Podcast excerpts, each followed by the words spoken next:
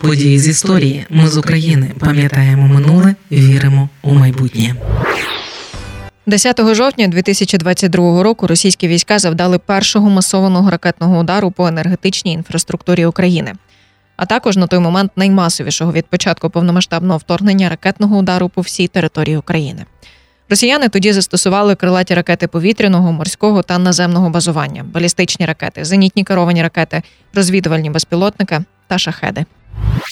Це подкаст події з історії, який звучить завдяки вашій підтримці. Щоб допомогти нам, заходьте на сайт Ми з України.ком та тисніть кнопку Підтримати.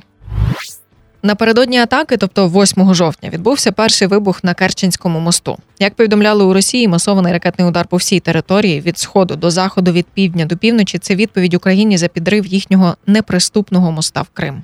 Попри те, що ракетний удар пов'язують із невдачами російських окупаційних військ на фронті та пошкодженням Керченського мосту, згідно з даними української розвідки, підготовка до ударів відбувалася задовго до 10 жовтня. Хоча рішення було ухвалене все ж у ніч з 9 на 10 жовтня. Так само вважають і в Раді нацбезпеки США. Операції такого масштабу не готують за кілька днів. Згідно із даними української розвідки, накази з Кремля про підготовку масованих ракетних ударів по Україні російські війська отримали 2 та 3 жовтня, тобто за 5-6 днів до підриву Кримського моста. Військові частини стратегічної та дальньої авіації отримали накази готувати удари саме по об'єктах критичної цивільної інфраструктури та центральних районах великих українських міст.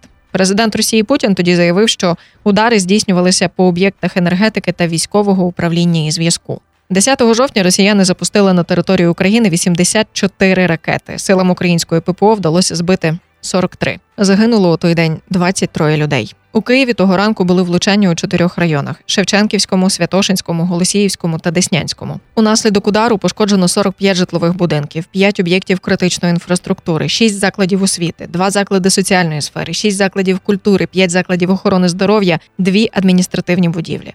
Серед них Національна філармонія України, Київський національний університет імені Тараса Шевченка, Національний музей Тараса Шевченка, музей Ханенків та кілька інших музеїв. Напевно, дуже важливі центри прийняття рішень. Тоді у столиці загинули семеро людей, близько 50 постраждали. Ураження критичної інфраструктури призвело до запровадження тимчасових обмежень на постачання електричної енергії споживачам. 15 ракет росіяни випустили 10 жовтня по Львівщині. Ракети, що не вдалося збити силам ППО, влучили в об'єкти енергетичної інфраструктури. Були пошкоджені чотири електричні підстанції. Причому ті, які не лише забезпечували область, а й експортували енергію. Крім того, від масованої ракетної атаки постраждали Харків, Одеса, Запоріжжя, Дніпро та міста на Хмельниччині.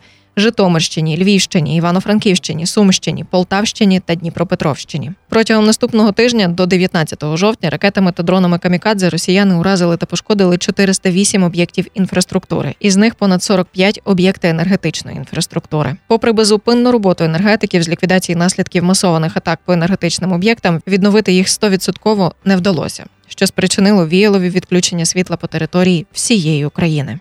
Ми з України важливо знати історію і розповідати історії. Найважливіше, що ми повинні дати нашим дітям, це коріння і крила.